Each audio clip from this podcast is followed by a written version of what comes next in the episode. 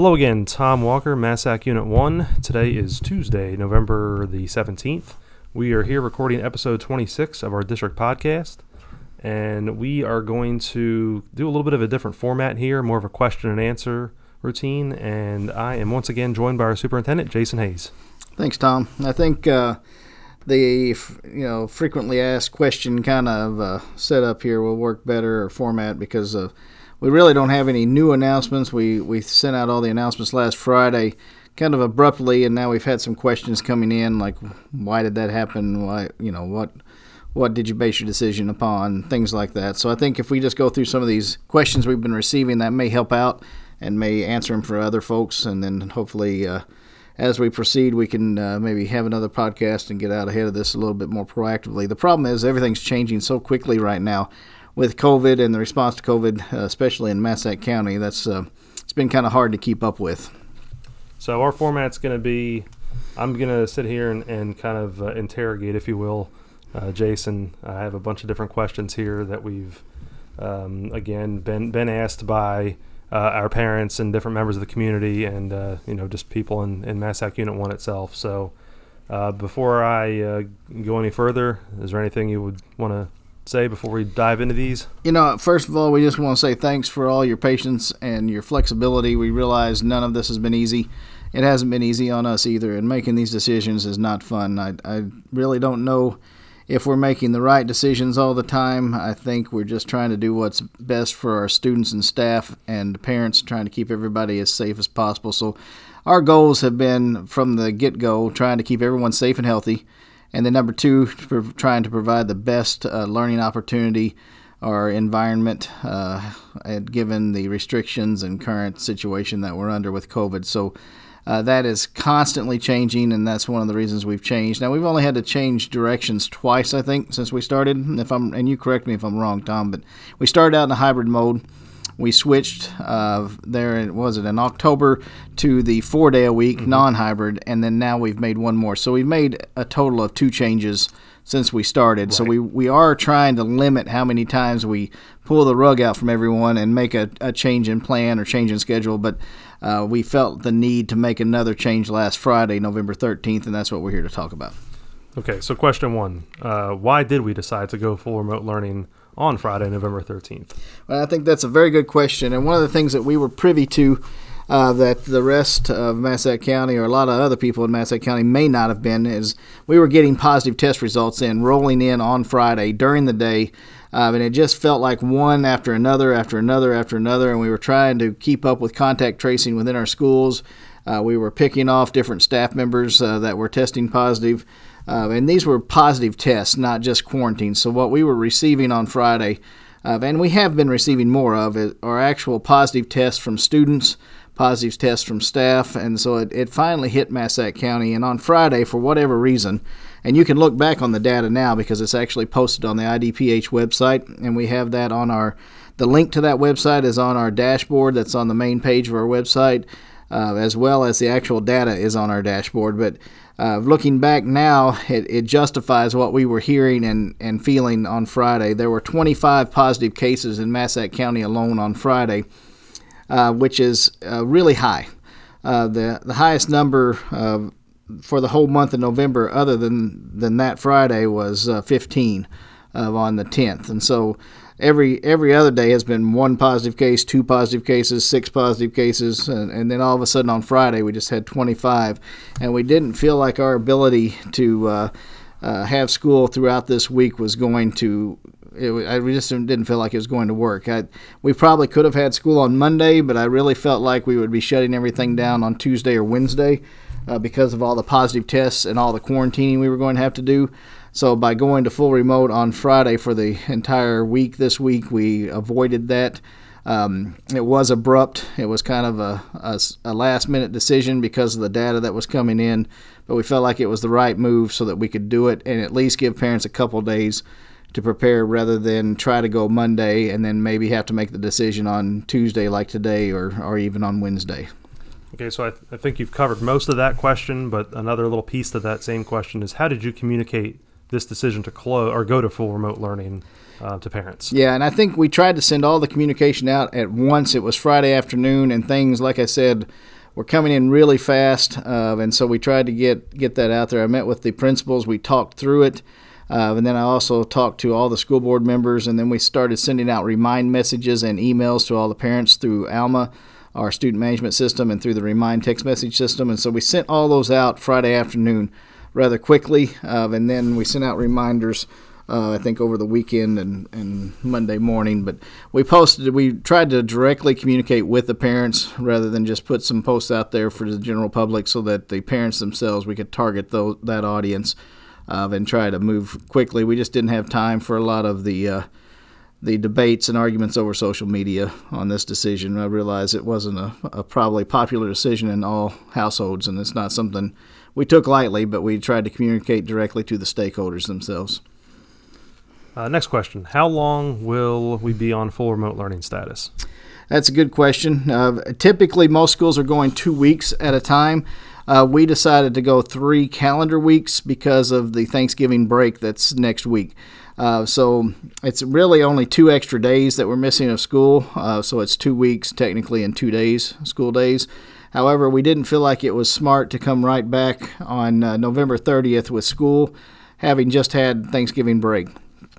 Personally, I know they're asking families not to get together for Thanksgiving and to just celebrate with households, but personally, I don't feel comfortable with asking families to do that.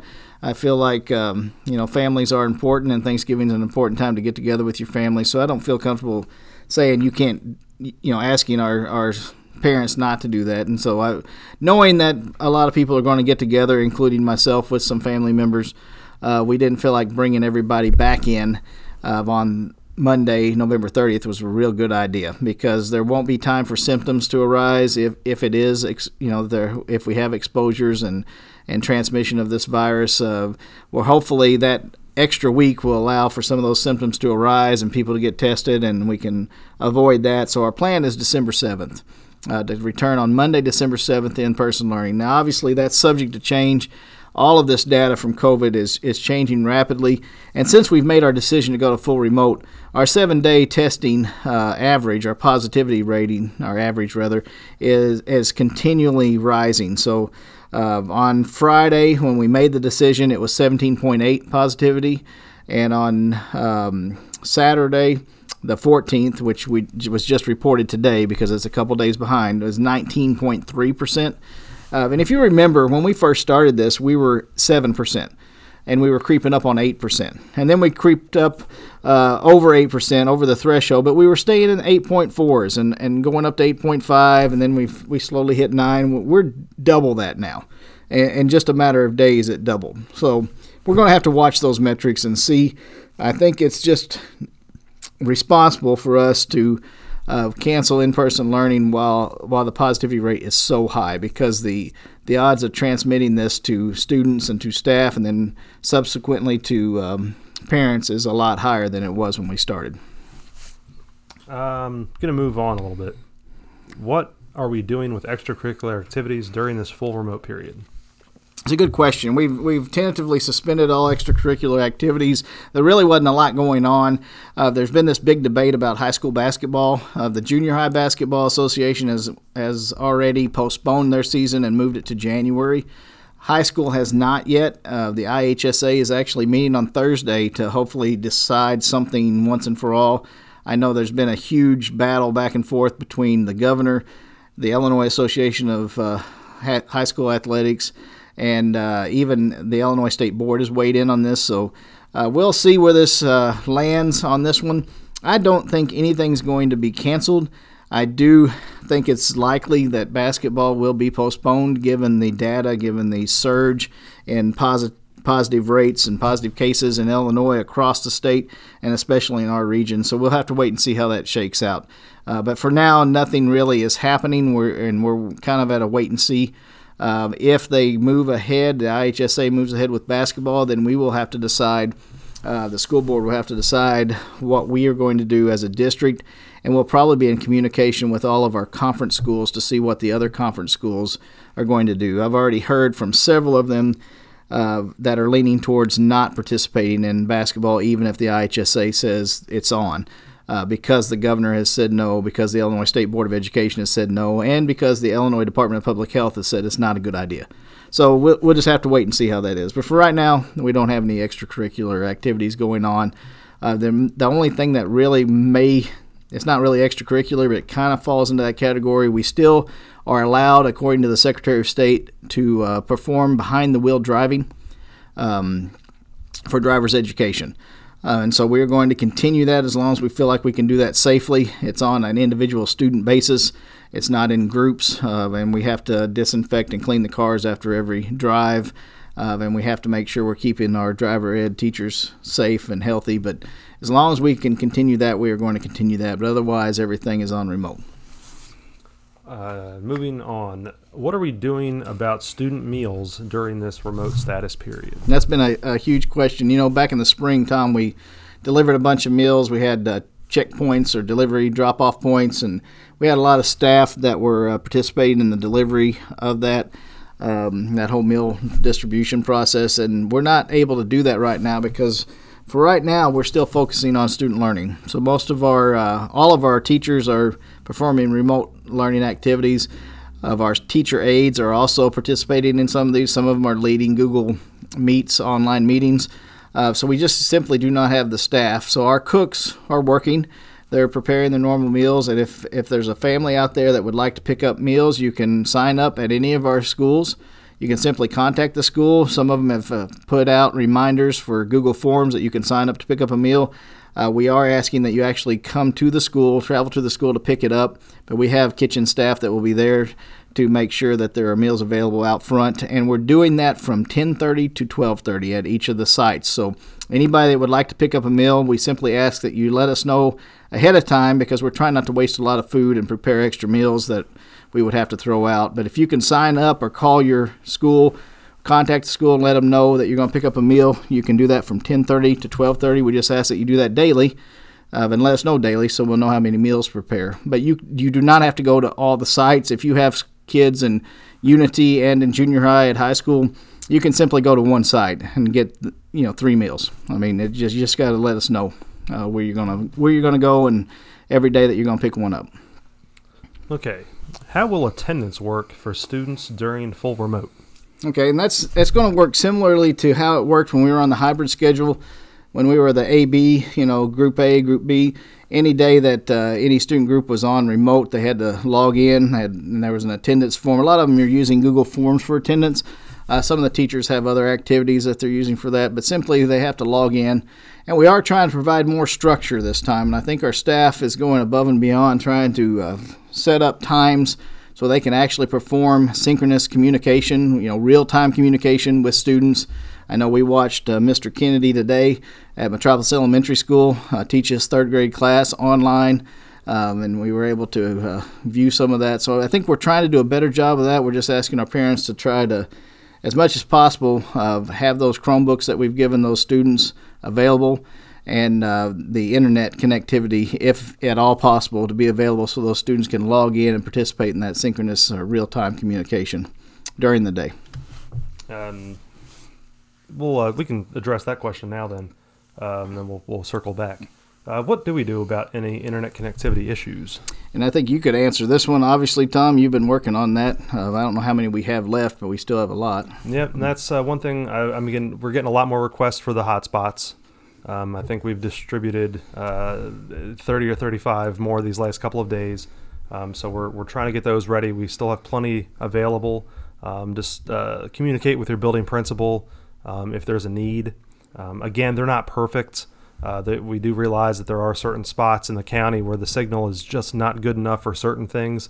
Um, they may work, uh, you know, enough to hop into Google Classroom and to maybe do an assignment or to get on a particular website but they may not be good enough for a Google Meet or maybe a, a YouTube video might take a long time to load.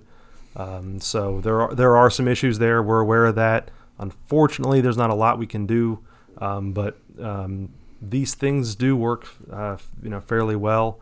Um, and if there's any uh, issues with Chromebooks that have been handed out, um, you know, because those are starting to trickle in as well. Again, just communicate that with uh, your child's teacher or the building principal, and we can work on uh, getting a fix or, or, or replacement if need be.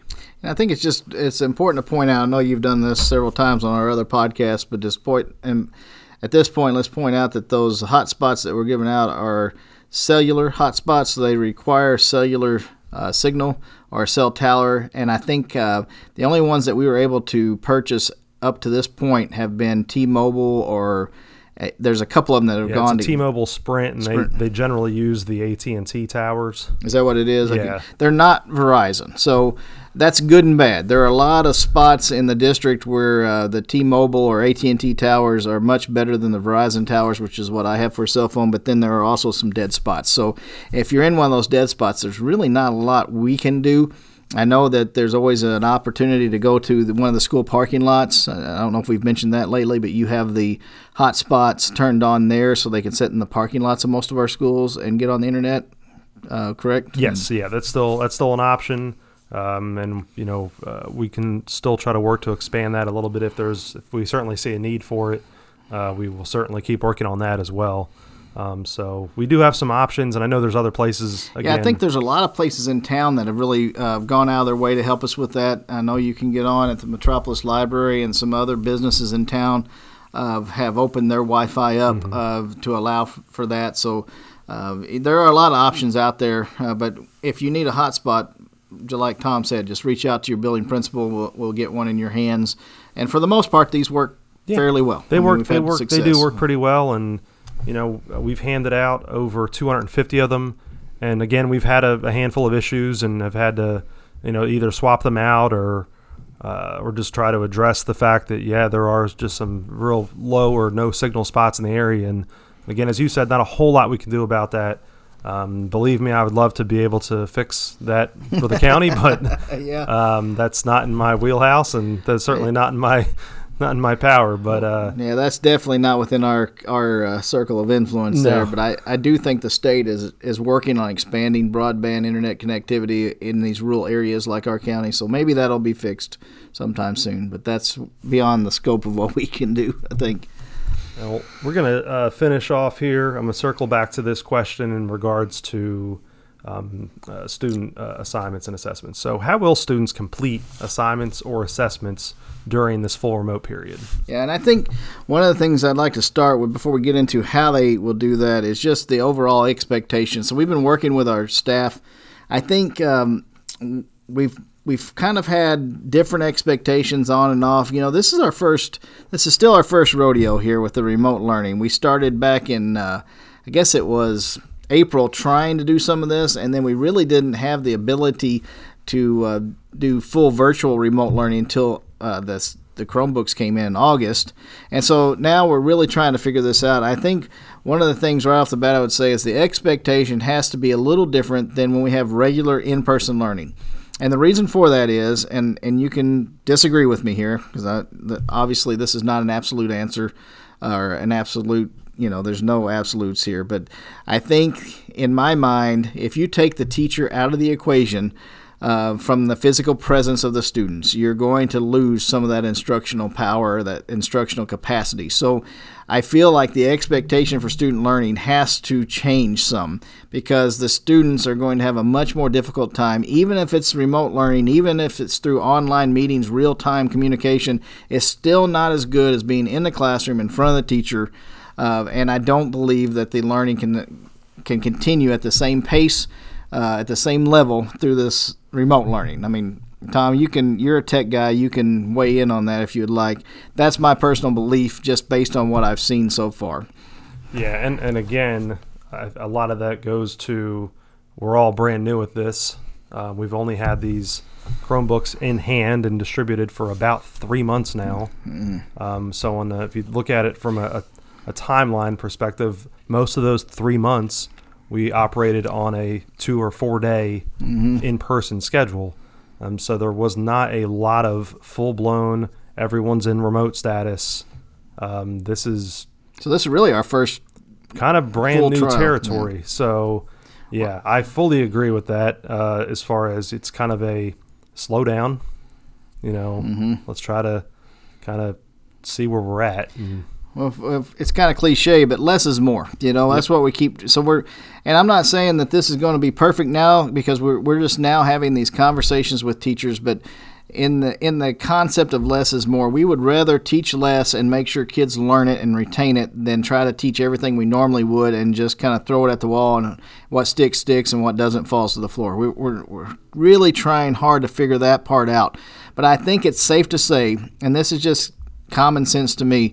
But if remote learning was as good as regular in person learning, uh, there are a lot of places in this world, not maybe necessarily Massac County because of the limited connectivity issues, but there are a lot of places in this world where they simply would not have in person school and they wouldn't have been doing it for years now because the capability is there for you know this remote learning, virtual learning, e learning, whatever you want to call it they have the ability to do this. I think it's safe to say it's not as good. Otherwise, everybody would be doing this, and we wouldn't have regular brick and mortar schools in some places. Right, and I, there there have been a lot of articles out there that I've I've read, um, you know, just basically stating that, you know, and we've seen the data ourselves, the you know remote learning comparative to, you know, face to face traditional instruction, just not the same, you know, and grades really, you know, suffering and, um, you know, certainly not one of our certainly not our first. Uh, not our first choice to be here, but uh, Well, you that's know. that's kind of the ironic part. Here we are talking about you know how this isn't as good, and this is what we just decided to go to. So, I mean, the the point is, uh, we're going to make the best of this situation. We realize, I think now. That the expectation has to change. We're working closely with our teachers, and what you have to understand is our teachers aren't just trying to uh, force all this on the students and just take a break. That's not the idea. Our teachers care about our students learning. They feel like it's important, and they're trying to they're trying to accomplish as much as possible given our, our current situation. But I think we have to change that expectation a little bit. We have to take a good hard look at what we're doing, and especially during this time of full remote, which I hope is a brief period. We're we're approaching this as a short term uh, solution to the rising uh, positivity rates in the Massac County area. But, you know, we'll have to wait and see. Uh, right now, I just looked, uh, we currently have, um, I believe it's a total of 144 uh, staff and students still quarantined. Um, not necessarily all positive, but that's a, that's a lot of folks that are quarantined, and there within that there are a lot of positive students, and I think overall, uh, and and this just keeps going up. So we were trying to track this and, and be as transparent as possible with this data. But we've had 25 confirmed students that have been positive that we know about thus far, and we may have missed a few, so it's probably likely higher than that. And 17 confirmed staff in Massac Unit One, and that's a lot more just within this last week. That's doubled. Uh, and then all altogether, uh, I think we've had, and I'd have to look to be sure, but I think. Um, uh, altogether we've had 380 something quarantines. Um, you know and so if you look at that at a district's perspective we've had almost a quarter of our total students quarantined at, at one point uh, in the school year and it's just getting to the point where uh, we're getting so many quarantines it's hard to continue with in-person learning. So that was another factor in the decision.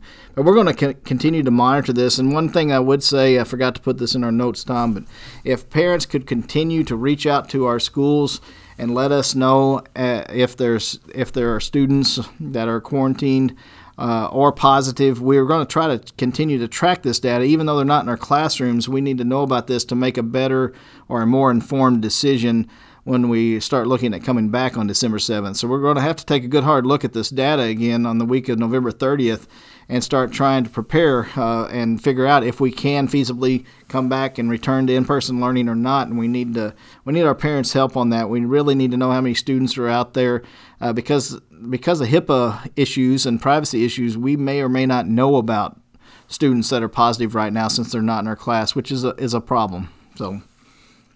Well, is uh, any other questions that we want to cover? I think we we hit our bullet points here. Yeah, you know those are the main questions that have come in. I'm sure there are others out there. Um, I think uh, if the one thing I can just say is we're going to do the best we can. Um, none none of us wanted to go to this. I, I don't think there was a, a teacher or staff member. I know there was not a board member or administrator that I talked to that wanted to go this route.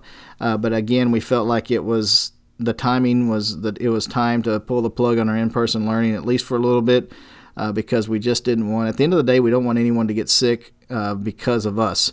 And I know there's other people out there that have posted on the district webpage uh, or Facebook page that feel like for some reason we do. But I can promise you, uh, you know, if you just look at the reputation of Massac Unit 1 and how the staff has gone above and beyond to help kids, to help families, whether it's uh, assistance, whether it's, you know, during times of need, uh, getting electricity turned on. I have seen staff members uh, get you know provide money out of their pocket to make sure the electric is turned back on for families to help out with Christmas time. You know we've got a big food drive going on right now to help families during Thanksgiving. Uh, I think the reputation of Massac Unit 1 speaks for itself, um, and that is just not the case. What some people have said that we're just trying to get everybody sick and we don't care. We do care.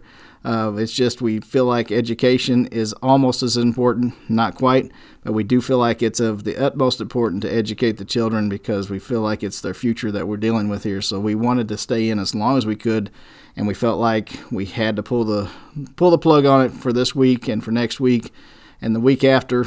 Uh, so three calendar weeks actually only 12 days of school uh, total that will be out. But that's just wanted to set the record straight there. And you don't have to believe me, but uh, just talk to any staff member out there, and I'm sure that you'll find that there's a reputation that speaks for itself among the Massac Unit 1 teachers and staff. So. Well, uh, thank you for listening, and have a great day.